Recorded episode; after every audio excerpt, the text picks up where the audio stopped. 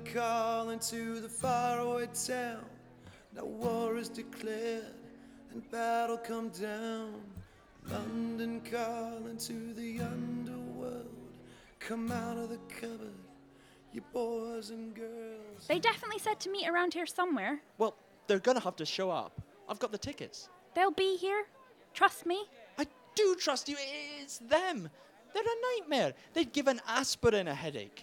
You never have anything positive to say, Simon. I don't know, you swank about in those fancy sunglasses like you're some kind of film star or Hollywood hero, untouchable, or sometimes I think it doesn't matter. Oh, oh, so I'm the one with his head in the clouds. Oh, that's rich. That's really rich, Molly. You have no idea. No. I do everything. Everything with an eye to the future. It's my fault I'm realistic, is it? I'm looking out for your. our future. That's me swanking about, is it? Simon! Nope.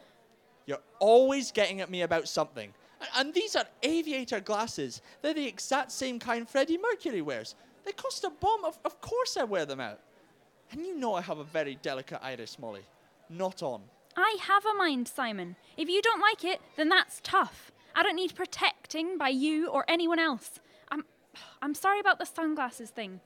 They just they look it doesn't matter. I'm being gurney, just ignore me. I'm worried about those two, that's all. They'll be okay. Shit always floats. Oh, Simon, not again! That's what I mean. Bungo and Hoover are our friends. Why'd you have to be awful about them? Always, Molly. What? Sticking up for him. Not doing this. Leave it, Simon. You don't have any idea, not, not the slightest idea, how much I do for you, Molly, to try and stop you screwing up like those two no marks. At least he, they got heart, Simon. I was fizzing with Simon. Something was feeling more wrong than ever. Then suddenly I spotted Hoover! Over here! Oi! Simon! Simon, come on! You okay? Calm down, Hoover. Where's Bungo? What's going on? Oh, Molly, we're in trouble. Like, really. Come on, Hoove. What's happening? It was the van. It wasn't just a van. what? It was a van with a compartment full of coke, Molly. We were meant to deliver it without knowing about it. Safer. Mm, it seems Davy's been mingling with bigger fish. So we turned up, me and Bungo, and you know what he's like. All charm, try to talk his way out of it. And they hit him, Molly, without waiting for any explanation or anything. They hit him really hard. They give us four hours to give them the coke or the money. They don't give a shit about the van. It was never anything we knew about. Honest, Mo. Honest, Simon. Honest. What if we don't get the money, Hoove? Where's Bungle? What happens to him? What the hell have we got into? Simon, what are we gonna do? How much do they want? How much do they want, Hoover? Five grand. Your bud gonna come up with that kind of score though? Because you see, I've a wee confession for you, son. I'm what you call a man of violence, Ken. It's not that I like it. It gets results, that's all. Good at it. These are troubled times. High unemployment, Thatcher's Britain and that. Out there on our bikes, pedalling. Eh? Initiative. Like I say, I don't like violence. No, no, really. But my pal Bomb here, he loves it. Love it. And I will fill you in, my wee pal. Fill you in exactly what will happen to you in exactly 3 hours 58 minutes if goods or cost of goods isn't delivered in full. Isn't he good? Nah. Nah, you see, what'll happen is I will take that wee soft hand of yours, one of your wee white cunt hooks with those long sort of. Here, what kind of fingers would you say the boy has, Bomb? What's the word? Tapered. Aye, that's the very word. Tapered. You an educated man, Bomber? No. Aye, well, you got a why about you, though. So, to get back to your predicament, friend, what'll happen? What'll happen to you is that my colleague Bomb here will hold you very firmly, and he will pit your pinky, one of they long, feminine, tapered fingers that clearly aren't used to work of any sort, and he will place it in the jam of this heavy, heavy door behind us. The door will be open. Your wee finger will fit in that space there, in the hinge bit. And then, my poor wee pal, I will take a fucking long run up at that door, and I, with all my strength, will kick it shut. Bang! And believe me, son, believe me when I say this, eh? It will fucking hurt. Understand? Door jam. I had never been so scared in my life. Fuck knows what Davy Moncrief was mixed up in, but these guys were into some dark shit. I hoped Hoover had made it away back to the rest of the gang. They wanted me to stay, because I'm the one that knows Davy Moncrief. Bungo insisted he stayed instead. He said I'd be better at getting the cash together.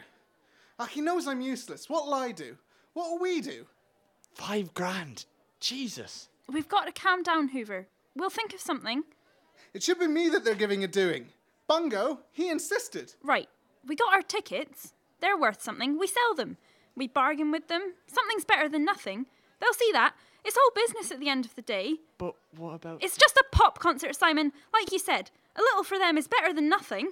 Maybe Molly's right. We got our tickets. They gotta be worth a lot more now. We can do this. We can fix stuff. We can fix this. Bungo, he joked about me needing my fingers more than him because of the band. It's my fault. Oh, Molly, you've got to help him. Right, we get some yuppies, eh? We sell them through the nose. I don't know, we get some collateral. Gives us something. Yeah, and we missed the greatest concert of our lives because of these idiots. In It starts in half an hour. So? Aren't you always telling me that this is what it's all about? The power of money. These guys aren't idiots. They're just like everyone else supply and demand. Isn't that it, Simon? We just need to be smart, tap into what they want. Molly's right. Get the tickets.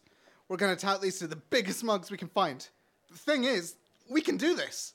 The thing is, you little pricks think you're going to save people.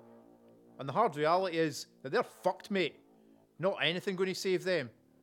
Life, as you're going to find out, is fucking cruel. Give us your fucking money. Music, though. You must like music.